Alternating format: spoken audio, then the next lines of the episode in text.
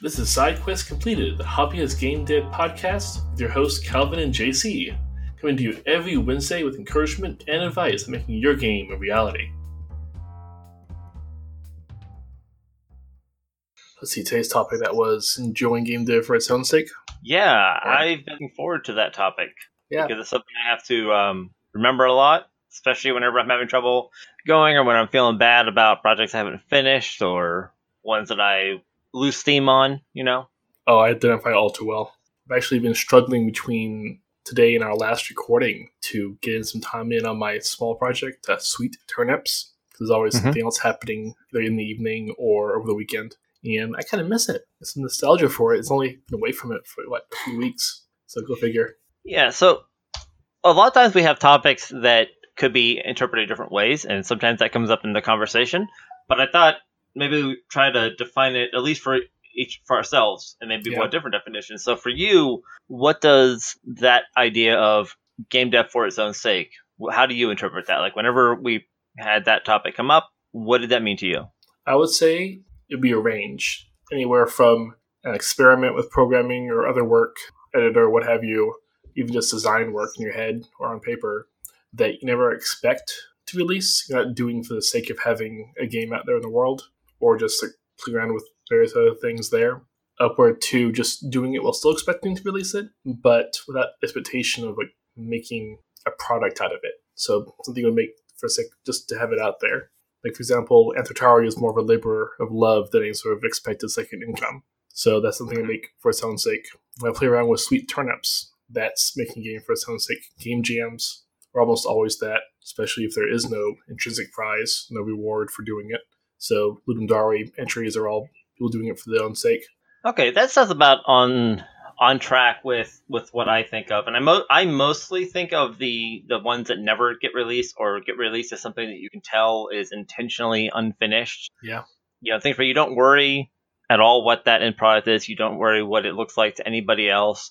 You don't adjust the game for an audience, whether that's just for the audience or for sales. You don't create an obligation to yourself or to anybody else as far as what that game becomes or how much of it you do.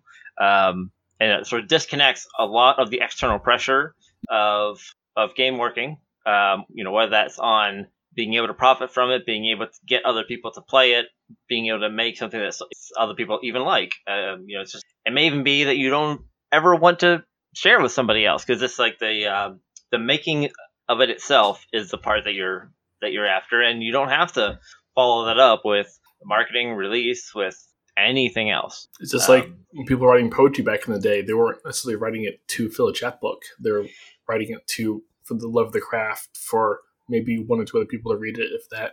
They're enjoying it. I was going to bring up some of the things. This is a thing of plenty of disciplines. People write short stories. People write whole novels and never publish them just because they enjoy that. People make music and have been making music for hundreds of years at home by themselves. Yes. Tens of thousands of years, maybe 100,000 plus. Plenty of people have sketchbooks that they fill with their own drawings, paintings, sketches, anything else, just for the personal enjoyment of the art. Like many things, I think game dev seems to stand out here.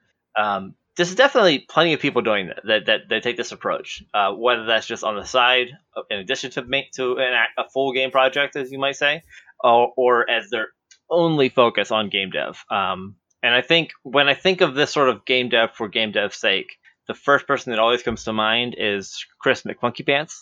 I recognize that name. Who is that, though? He runs the one game a month website, which is... really, really kind of crystallizes the game dev for game dev's sake, because it is all about not even completing the game, but doing the work and then moving on to make something else that you also enjoy.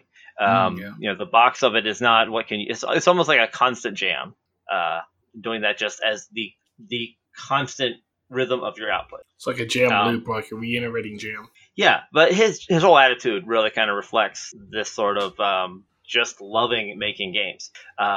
It kind of feels like if you took a teenager in the 90s who had QBasic or a copy of Borland C++ that they got from an uncle and just did stuff on their own with no internet access and shared it maybe with their friends on floppies, but, you know, didn't have an actual audience, but just loved that they could make games. If you took somebody like that and put them in today's world on Twitter, that's what... Oh, man. And I love it.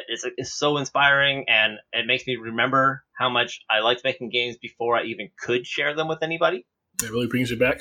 Yeah, I've seen projects that friends made back in like QBasic and still have a copy of that are more complete than things I've made now, where I, you know, have all these resources and people I could share them with. And, you know, and these are projects that somebody made when all they could do was show it to a friend who happened to be over at their house that day. Yeah, so there's a little bit of jealousy there.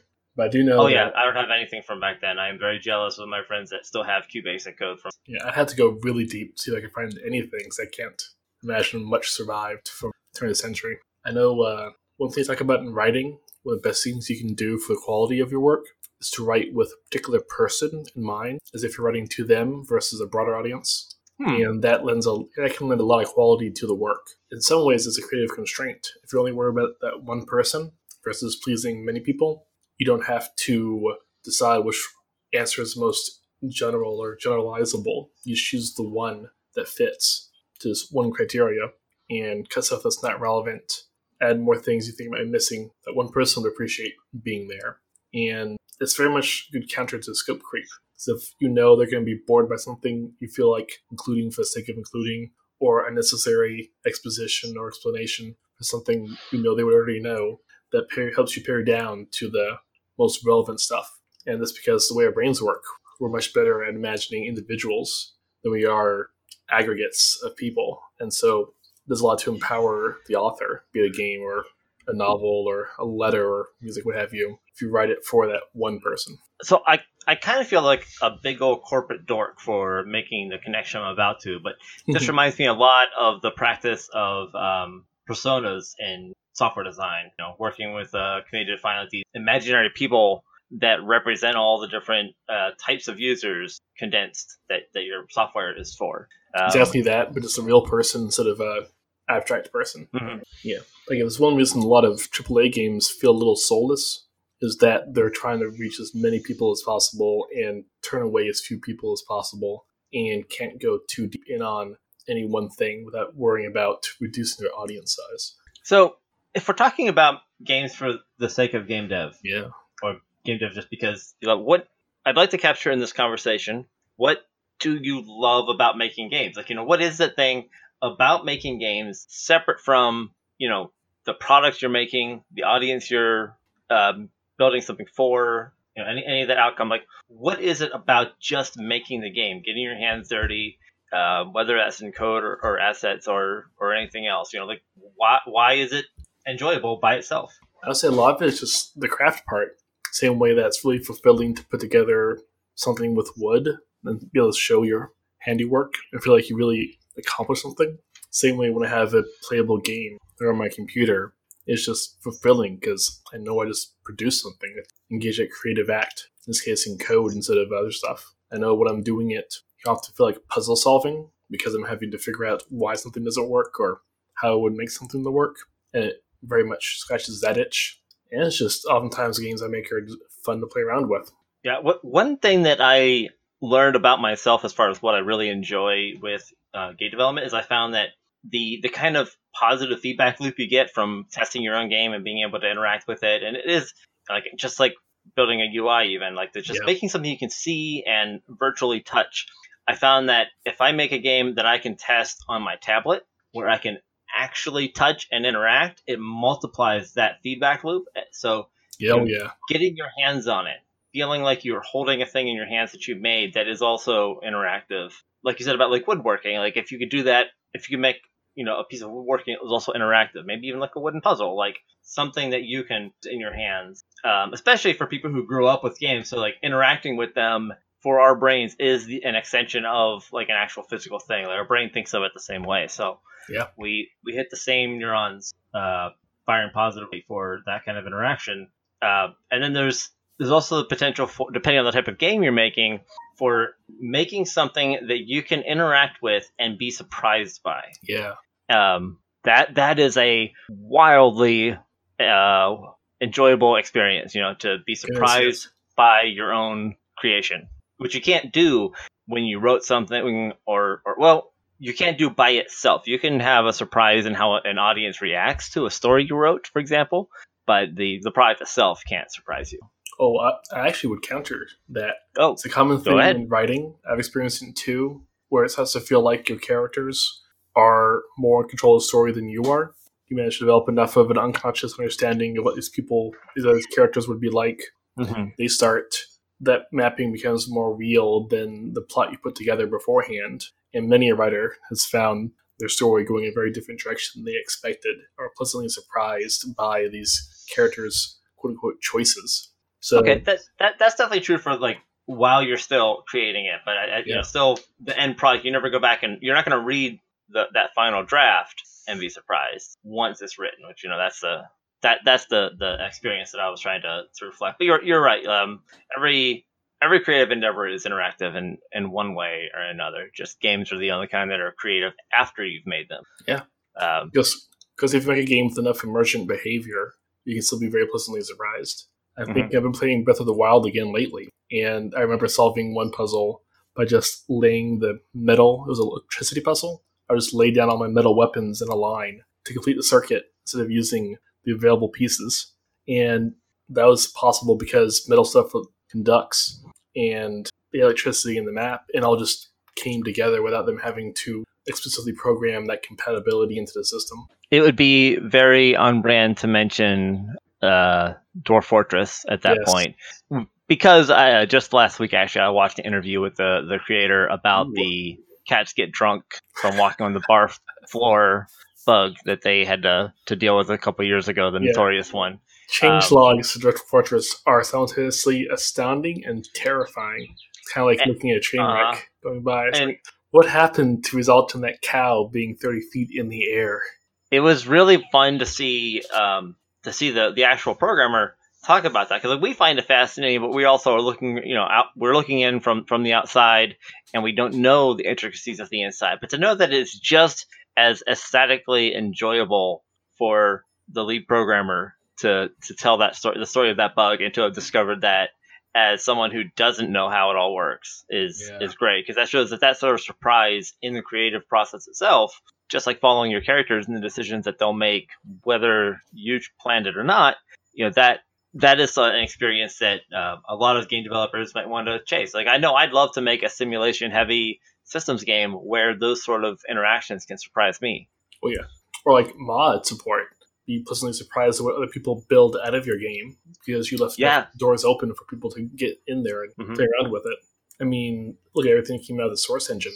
Or games like Little Big Planet. Like, the people who made that, being able to see all the things, Little Big Planet, Dreams, anything like that, where the creators can go and see all these amazing variety of other games that people have made on top of theirs. Yeah, it means that, you know, they created the seed that grows into millions of.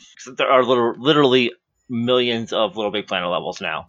To see that come out of the one thing you created, it's got to be like mind blowing as far as a return on. Well, I hate to use the term because it's really. Return on investment? To capitalists. Yeah, the return on investment. If I wish there was a better term for that sort of thing without sounding financial. But yeah, that investment, a non-monetary investment. Right. A creative investment. Exactly. A quick test. Are you hearing an echo? Nope. Okay. It's my end. Yeah. Where were we? So yeah, it's like, it's still investment anyway, one way or another. And the more value you get out of that investment, the more likely you are to do it again and find more fulfillment there. The mastery of the craft is intrinsically fulfilling, and it's, you know, perfectly fine to expect a return on your investment. Last thing you want to do is spend years working on game stuff that you don't enjoy or doesn't ultimately reward you, either be it personally, financially, emotionally, whatever. Yeah. So I'm glad that you mentioned mastery of the craft there, because I wanted to turn the direction a little bit. We're talking about enjoying the creative process for the surprises and things come out, but there's another side of that, which is the opposite of the surprise, getting a game to do a specific thing that you want it to do, and the struggle of that sometimes, you know, maybe getting a platform jump to feel just right, implementing a rendering trick for shadows that you have been reading up on, and finally getting the shaders right. You know, there's so many things, especially things that you can see in other games where you're trying to build a technique. Maybe it's your first time implementing pathfinding, and you get to watch the enemies go and walk around the wall that you made in the test level, and go, you know, watch them take that path. Like, you know, you'll make a bunch of random walls, and you'll watch them zig around. And it's so rewarding to actually have a specific thing you're trying to do. And just like with that feedback loop of holding it in your hands, like getting able to see and have an interactive solution to this problem you've been trying to tackle. You know, programmers love problems and love solving them. And a lot of times the solutions we have are a little invisible, especially if you're doing back-end work, if you're a systems programmer of some sort, if you're anything other than a front-end UI developer, basically, you're building something where, you know, it's tests and reports that are going to tell you that you got it right. You don't really get to see and get that firsthand experience of the thing you built. Yeah, it's often like building plumbing in that ideally no one would remember it's there and would just work and behind the walls. And I love my programming work of every level, but there is a definite visceral feedback loop that can happen from something you can see, especially something you interact with, and game development is so much of that.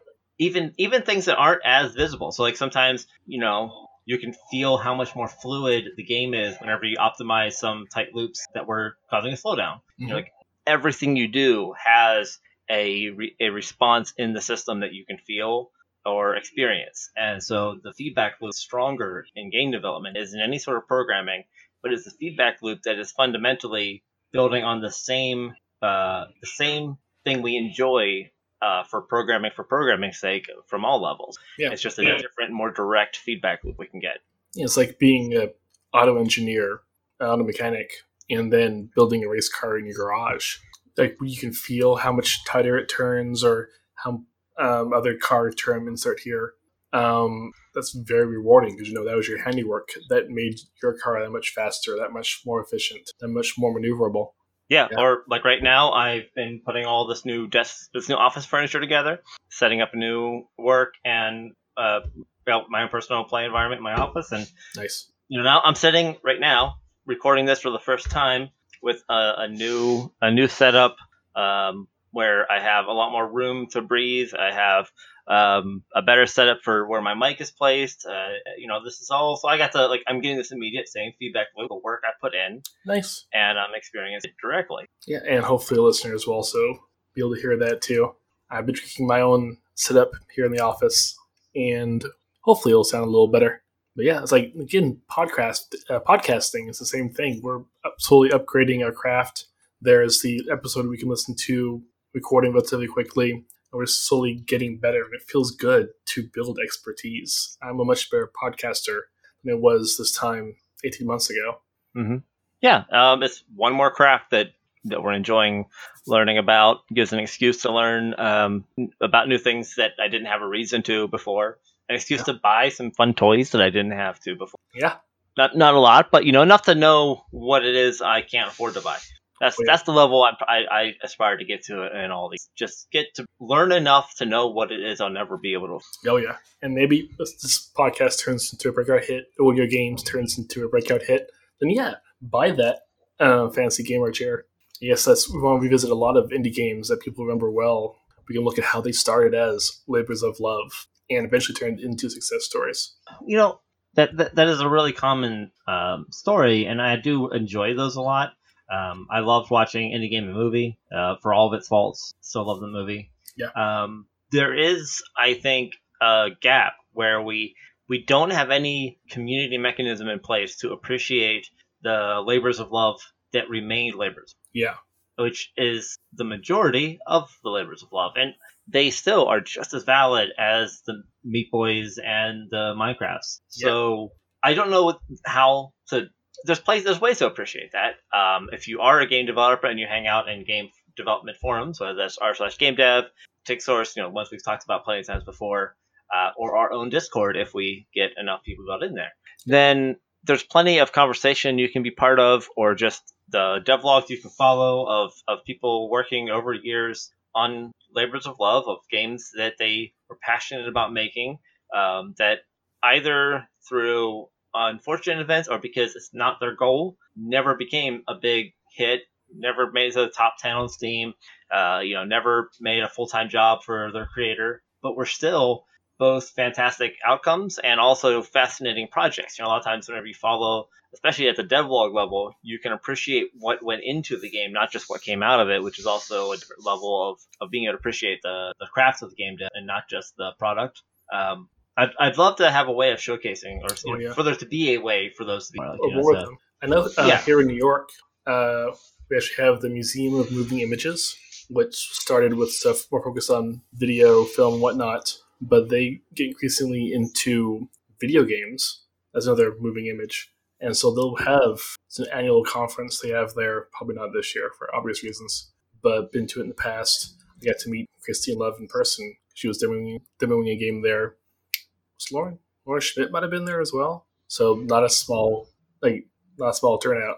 Very interesting. But I would love more like Playcrafting. It's another thing here in New York where they bring a bunch of people in with unfinished games to show off, anywhere from simple prototypes, literally on paper, to visual demos, to nearly completed things that are coming out soon. And it's a space just for your game to be, as opposed to be marketed, where it can exist as a thing you can enjoy for its own sake. It was always fabulous. Oh yeah, it was a great pleasure bringing Anthrotari in its early stages there and getting that kind of enthusiastic feedback and positive rapport with players. Yeah, so I guess that's really something you, the listener, could try and organize. Get in touch with local universities, probably have some program or another, be it drama department, theater film department, art school, computer science department. One of them, you'll find full of game devs looking for excuses to show off their work. Hit up museums, always looking for exhibit ideas. Find maybe a co-working space. Could be looking for that. Now we have Baby Castles, also here in New York, that their whole purpose is to provide a space for any game devs to work in and a space to show off work. So yeah, this is a thing that doesn't actually exist and more people can make more of. I mean, we have so many game dev conferences or because people got together and said, hey, let's have a game dev conference. I'm thinking Bang Bang Con, BANG CON, another one made really on a whim that turned into a real conference and has amazing stuff. Nothing you would find in a normal conference because people are self-organized and made it happen. I think, Calvin, of your own experience with PyCon. I have experienced some of this through the East Coast Game Conference as well. Yeah. That was a great experience. There was a lot of people there with their small... there is a heavy influence of Epic, especially because they are a big funder and they're nearby.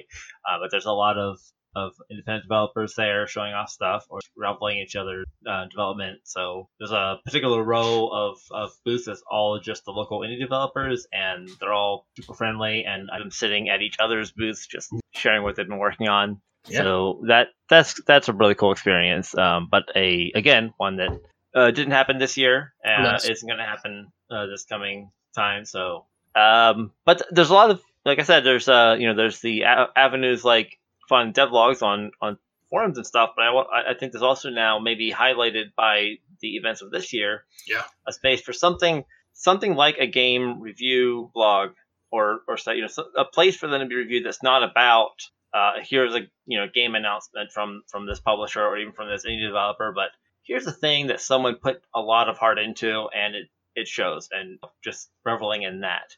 Yeah, you can make a whole podcast about just reviewing games from the Black Lives Matter bundle recently. Yeah, and it would take you years to get through. Even at one a day. Mm-hmm. But not to say listeners shouldn't give that a try. Hell, maybe we can do it ourselves. Podcast.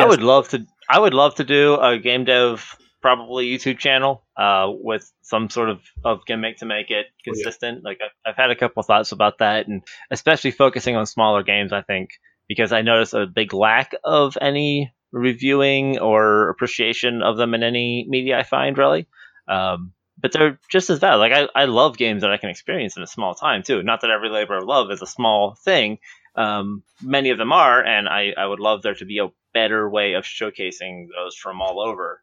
Oh, yeah. And the things you talked about are fantastic. I have to point out, because this is something that comes up a lot. How many of us aren't in New York, and you guys have all these things that you have the right threshold of people to be able to do, that you can't even do those at a smaller scale a lot of times. Not maybe this you can, but like a lot of the things that you have the threshold of people to do at a smaller scale just doesn't even have enough to get off the ground, which is unfortunate. But it's what I've experienced trying to do similar things in other places, and some things do work.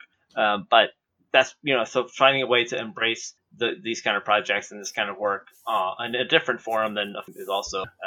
And I'd love to have a way to do that, or just like with many other things I'd love to do, if somebody else would do it so I can just enjoy it, that would work well for me too.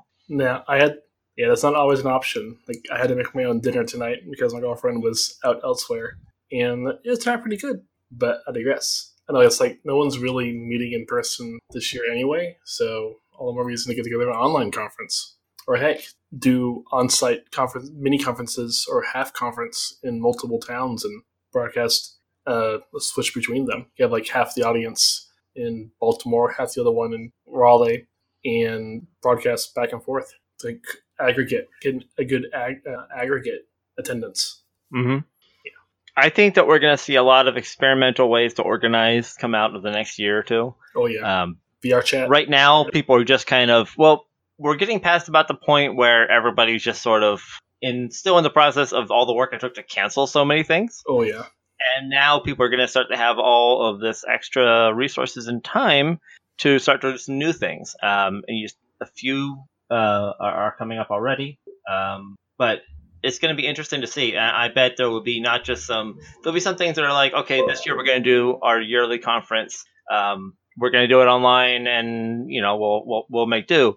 And other things are going to be, we find that we can do our project entirely separate from a physical location, and so we're going to switch. And other things are going to be born all new and say, hey, we're going to reach out to all these people we know are at home, and we're going to start a whole new community in a whole new way. And I don't know what some of these are going to look like, because there's going to be just a lot of new energy and people pouring into the sort of hyperspace of online communities because of the need for them, and because of how many people don't have any other choice. Yeah, it'll be an interesting time to see where that all goes and what grows out of it.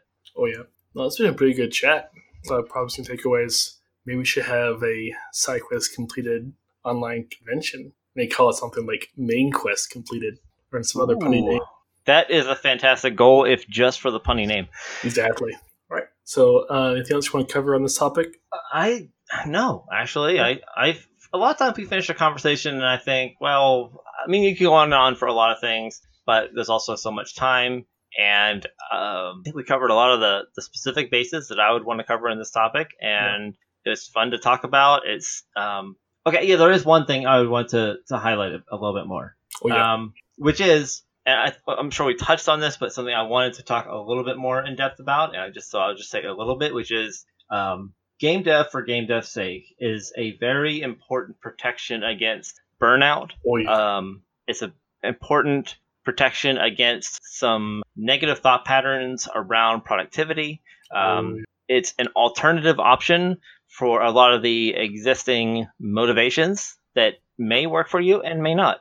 Not everybody who wants to make games wants to get them on Steam. Not everybody who makes games cares about finishing them. As for as much as we talk about the struggles with finishing games and how much it bothers us to not finish some of our games, there are plenty of projects I don't mind not finishing. And sometimes when I need to remember that, it's not always easy, because there's a culture of completing things being a goal in and of itself, but it is not.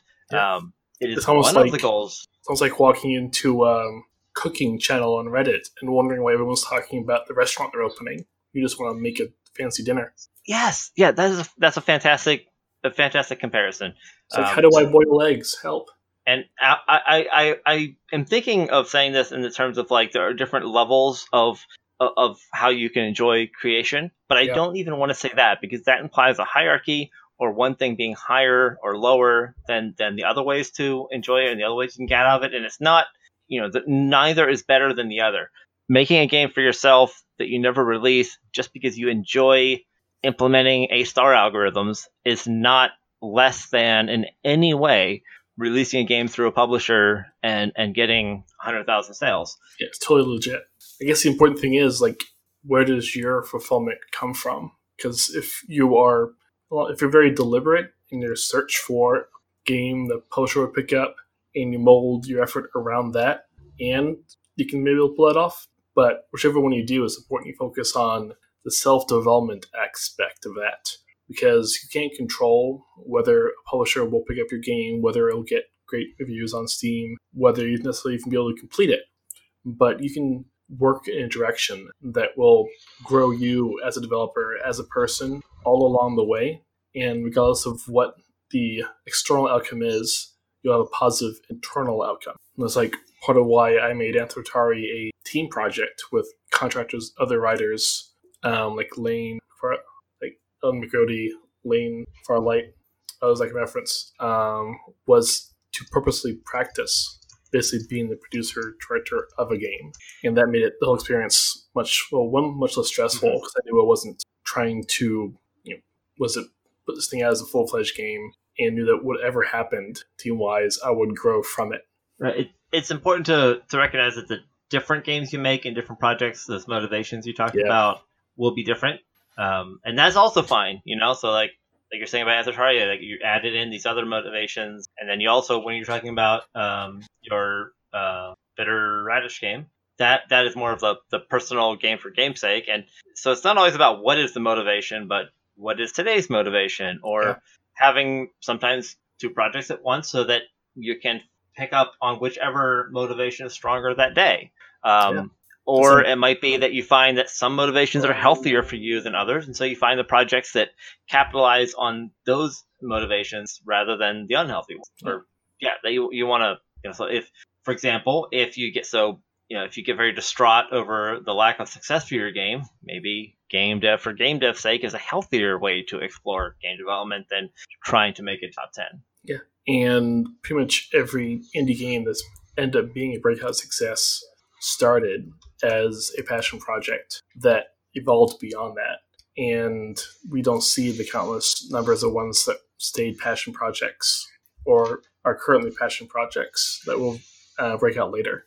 And getting back to the whole, what is the intrinsic motivation? Because that's the only one for which you can control the results. Yeah, that's important. There are so many external factors whenever you go beyond game dev's sake for game dev's sake that it's a kind of important safety cove. Like it's a little shelter from that outside influence that can drag your game down, or that can create impossible metrics and comparisons that your game can't live up to.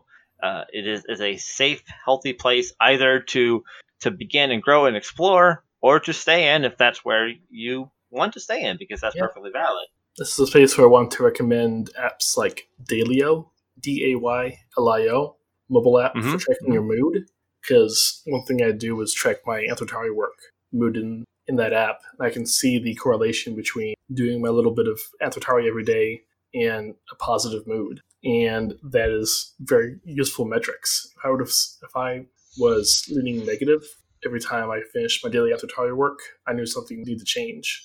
If I found myself regularly working on some other project where I get positive or really positive moods, that would be a direction to move towards. But right, so you're saying that metrics, you're saying, like, if you had gotten negative metrics for the way you feel after working on even your main project, Anthrotari, maybe that's a sign not to change what you're doing about it, but to work on something else. Yeah. And when you embrace that you can do game dev because you love game dev, it's okay to say, this project is not the one for me. Even regardless of how much time I've put into it, it's not giving me back the energy I need. So whatever form it is that you need out of it. Yeah, it's so important to track those feelings over time too, to see which way they're trending, because you don't want to give it up on a just because of one bad day, which could be simply a side effect of a bad work week. But if you can look back and see for the last days, weeks, months, years, it's been overall positive experience, that can do a lot to help see you through a rough batch and get back to what you really enjoy.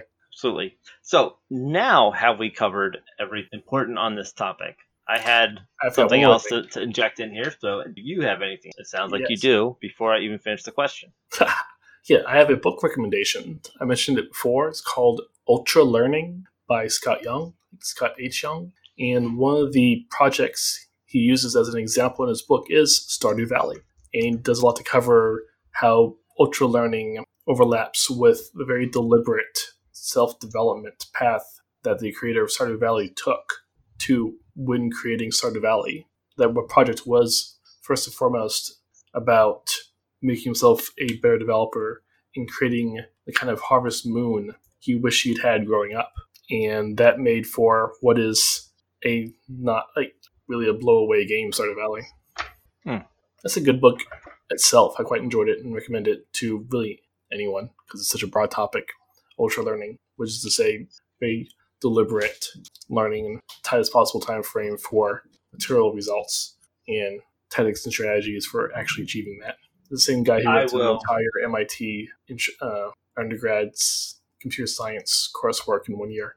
I will add a link to that book in the show notes, as well as add it to my list of many books to get around to reading. But towards the top, because that sounds. I've been trying to find more things to. I'm trying to find more resources to kind of intentionally study better and intentionally expand my understanding and knowledge. Then definitely ultra learning. So yeah, that sounds like a good thing to add to that, because study and learning doesn't come as implicit or passive as it used to, and maybe a factor of age or life or what. So this may be a good resource dealing with some of that. If anything, I recommend reading it very next thing, because you'll get more value out of the rest of your reading and studying and watching. That's a good point, yeah.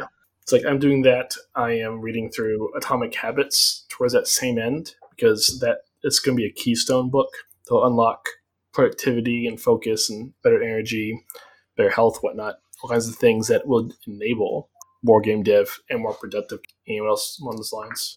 Yeah, mostly those two right now. And of course, Austin Kleon, his books, which are good sort of creative inspiration, kick in the keister. And I think, Calvin, you had something else of your own, Dad? I don't think I did. Oh, let's have one more thing. It'll probably come back to you right after we finish the episode. What do you bet? Yeah, probably. All right, so I want to jump on to, I guess, what we've been reading, watching, whatnot. Yeah, sure. Let me start because I wrapped up a couple things. So I'm starting some new things. All right. Steam sale has started a few days ago, and I have over $100 in my cart of stuff. Don't do it. But in that, the one thing that makes it, I'm not just buying stuff to add them to my library, is the Doom Eternal was half off, and I just finished the first one only about a month or two. So I'm really looking forward to picking that up and finishing that Doom. I love that, and I can't wait to get more. So that will be fun. Nice. In non-game media, I have finished the 4th season of the show Magicians, which is just great. Love it. There's one more season that hasn't hit Netflix yet. It is the last season. If you haven't ever seen it, I highly recommend it, and I'm really looking forward to the very last season, but I really enjoyed this past 4th. So sort of in a similar vein, I'm watching the 2nd season of The Order, which is a Netflix original about a secret magic society out of college, and is pretty cool. There are a trio of werelocks right now in the show. Yes, part werewolf, part warlock. Yeah, so they're multi-class. Yes, oh, it's so good. So, I'm loving pretty much anything like that these days. It may be an effect of the delay of the second half of the Supernatural finale season. So they had to split that out to yet another season that will be next year because they couldn't finish it. Understandably. So, I think in response, I'm looking for anything. Well, both I'm looking for anything like that to fill that gap, and also that it's the end of Supernatural means I need something going forward. So the fact that the Magicians is ending doesn't really help that, but it's a stopgap. Yes. No, from my end, girlfriend and I recently finished Kipo and the Age of Wonderbeasts. Oh, so good. Yeah, it filled a hole left by, which one? Dragon Prince. We've been feeling there for a while. I've also been watching too much of girlfriend reviews on YouTube, which girlfriend and I can both identify with from both sides of that, being the watcher or the watchy. Yep. I already mentioned Ultra Learning. What else? I got back into Breath, played on the Wii U ages ago, and I know Breath of the Wild 2 isn't that far away, so I wanted to be caught up on that, fresh on that. I've been watching way too many Zelda fan theory videos over the last several months, and just had me all hyped to play it again. And it holds up really well. I mean, the funniest thing is I think one of the last stables I visited on this playthrough would have been one of the worst first ones I visited in the original playthrough because there's so much to do in there. It just feels fresh every time. So a lot of inspiration for Des there. With, of course, the caution that it's a lot of content. If you don't have a lot of time, either compact or spread out, or access to a team who can do a lot of content, be careful about taking on that high content in your dev. But beyond that, not too much. Reading a book, MCA Hogarth, the fourth book in her Kerishtar series, which I can't spell for life of me, but really enjoying that. They're almost going to say hyper-social books, because about alien civilization with some contact with humans from their point of view. Talking a lot about their language, how it differs from English, how their society is very, very different. And it's a very interesting study. That's I'll have to put that in the show notes. Anything else? No, that's pretty much it for me. I did actually build my first PWA the other day, progressive web app.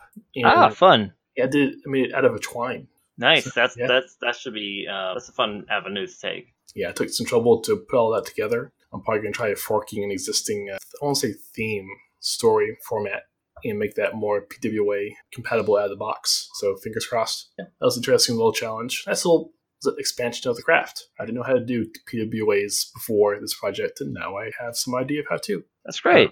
Yeah, I guess we're going to move on to game dev progress. Yes. I have gotten some progress over the last couple weeks that had been eluding me, which is growing growing the current build from a essentially single prototype level to having a world map where I can click on any of the locations on the map and go to that level, which is loaded from a data file, which only has the layout with some decorative and actual physical objects in the map, but define things like what are the target goals for that level to beat it, because they all have different goals, so that I can start to actually build out, the game design out of the features I've been building, which is an important milestone because it means that not only can I start to build out levels, but I can have more than one at a time to be building out different features that apply to different levels. Where I can add new units that, for example, are in later levels that aren't in the first level. So it doesn't make sense to be adding it all to just one test level. Also gives me, this loading and saving system so that I can work on an editor for the levels soon. Ooh. So it's a really, really important milestone that got me to open up a lot of doors. And so I was excited to get that working. It went pretty smooth, and I was able to implement all three of the main level goal types that the level editor can define. So now I can start to build out the different kinds of levels and start to play with how the balance of costs of different units and threshold of the end level conditions will balance out. So like you're getting into the crunchy bits. Yes. I'm really excited because it opens up so many new things that I can work on that I just didn't really have a place to put in the game until I had this stuff in place. Yeah. Funny enough, you mentioned crunchy. That reminds me of another recommendation I have. Magic Spoon cereal, which is a sort of protein cereal. Not flour-based, not wheat-based, just various other stuff. Doesn't spike your blood sugar, fills you up another way. Kitty! And it's just interesting things we've been trying out these last few weeks. But to get back onto the game dev thing, it's been steady progress on Anthrotari, that Pomodoro every day, slowly adding up, hoping we push through what looked like scary editing, refactoring challenges, or much less so even after one Pomodoro of actually working through it. Because again, often the biggest blocker to doing something is to push over that hump of getting started. So you imagine what's going to challenge to be much worse than it's actually. Didn't really do anything on Sweet Turnips because just end up doing other things these weekends, which is fine because it's a fun thing just to work around with. Just like that car in the garage you always noodle around with. The PWA thing was very much sort of spur of the moment, sort of just inspiration struck and hit by iron was hot. That was fun. I don't remember if I mentioned the podcast before, but I did on my Patreon update last month. I'm going to be donating all of the year-to-date earnings, gross earnings from the Anthrotari Patreon to the Black Lives Matter cause. So that's pre-tax, pre-fees, whatnot, and looking for a particular donation spot over the weekend. and hopefully get that out there very soon. That's fantastic. That's I admire that. Yeah, at least I could do.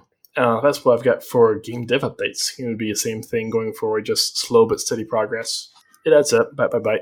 Yeah, I think my next focus, now that I have, like I said, more places to put new things in, to get back to, I haven't added any new unit types for a while, as I've been building out things like the pathfinding, render optimizations that I needed a couple sprints ago, and now all this level editing and loading stuff. I think now I can get back to adding new content will be nice, so I'm going to add at least one new Viking type and one new mushroom type. Nice. And that'll, different energies you can spend and different things at times. That's, I get back to or scratch that kind of itch for a bit, so that'll be nice. Nice. All right. Sounds like we're good to go for today. Yeah, it's been great talking to you. To Calvin. Yeah. I was looking forward to the topic, and it went fantastic. I really enjoyed it, and I'm looking forward to sharing this conversation with everybody. Yeah, I want to thank the listeners for also dropping in and giving us an ear. Hope you all are doing well out there as well. Stay safe, and listen next time. Yeah, and I want to say, if you get bored in between listenings, check the website for the Discord link, and chat with us anytime. Yeah, glad to have you all there. Looking forward to seeing you on the Discord. Thank you for listening to the SideQuest Completed podcast. If you aren't subscribed, find us on Spotify, iTunes, Google Podcasts, or at our website, sidequestcompleted.com, where you can find all our episodes and an invite link to our new Discord server.